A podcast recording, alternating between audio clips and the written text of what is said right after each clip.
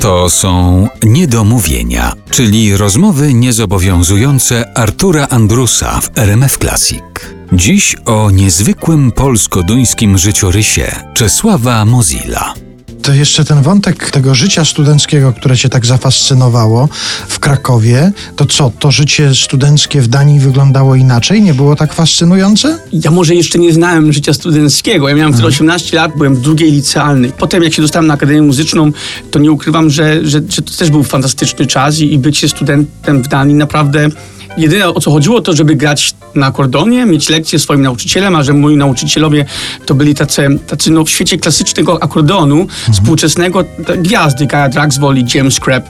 Bardzo dużo podróżowali na świecie, więc często byłem na imprezie w piątek wieczorem, dostawałem SMS-a od swojego nauczyciela, że jutro jest lekcja o godzinie 8 rano. Mhm. I tak trzeba było się dostosować. Czyli rozumiem, że jeżeli by ktoś w tym czasie, taki osiemnastolatek wyjechał do Danii, też by mógł się zafascynować e, życiem studenckim w Danii. Jak najbardziej. Dzielimy sobie tę rozmowę na etapy Twojego bycia w mhm. Polsce, bardziej intensywnego albo mniej intensywnego. I teraz chciałem przejść do tych 10 lat, w których bardzo intensywnie spędzasz czas tutaj w Polsce, jeżdżąc ze swoim zespołem. Czesław śpiewa. Zespół składa się, przypomnijmy, z muzyków z Danii, tak. którzy przylatują tutaj na każdy koncert, no to porozmawiajmy o tych 10 latach. Czy 10 lat w Polsce to już jest taki okres, kiedy można się przestać dziwić różnym rzeczom? Czy są jeszcze takie rzeczy, które od tego czasu, od kiedy tutaj jesteś, to cały czas cię dziwią i nie przestają cię dziwić?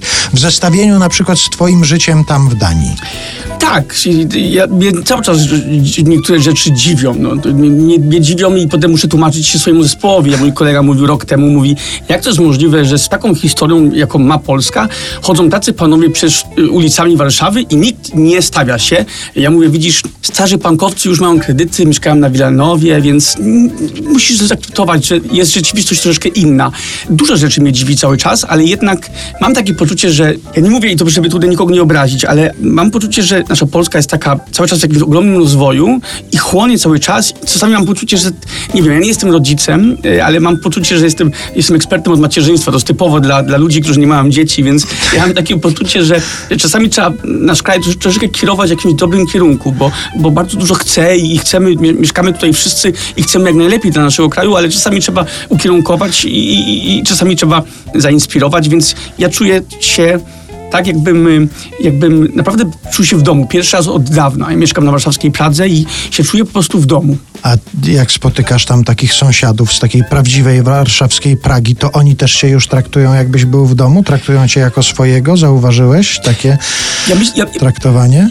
Ja myślę, że ja, ja robię tak, jak ojciec zawsze nauczył, no uściskaj dłoń, patrz w oczy. Ja nie czuję się jako warszawiak albo jako chłopak z Pragi, ale bardzo szanuję lokalną społeczność i mam takie poczucie, że ta lokalna, stara społeczność praska akceptuje, że jest taki nowy chłopak, który tutaj jest i jednak nie chodzi i fika i zachowuje się dobrze. Tak naprawdę są wyrazy z szacunku w dwie strony. I oni też podają rękę i też patrzą prosto w oczy?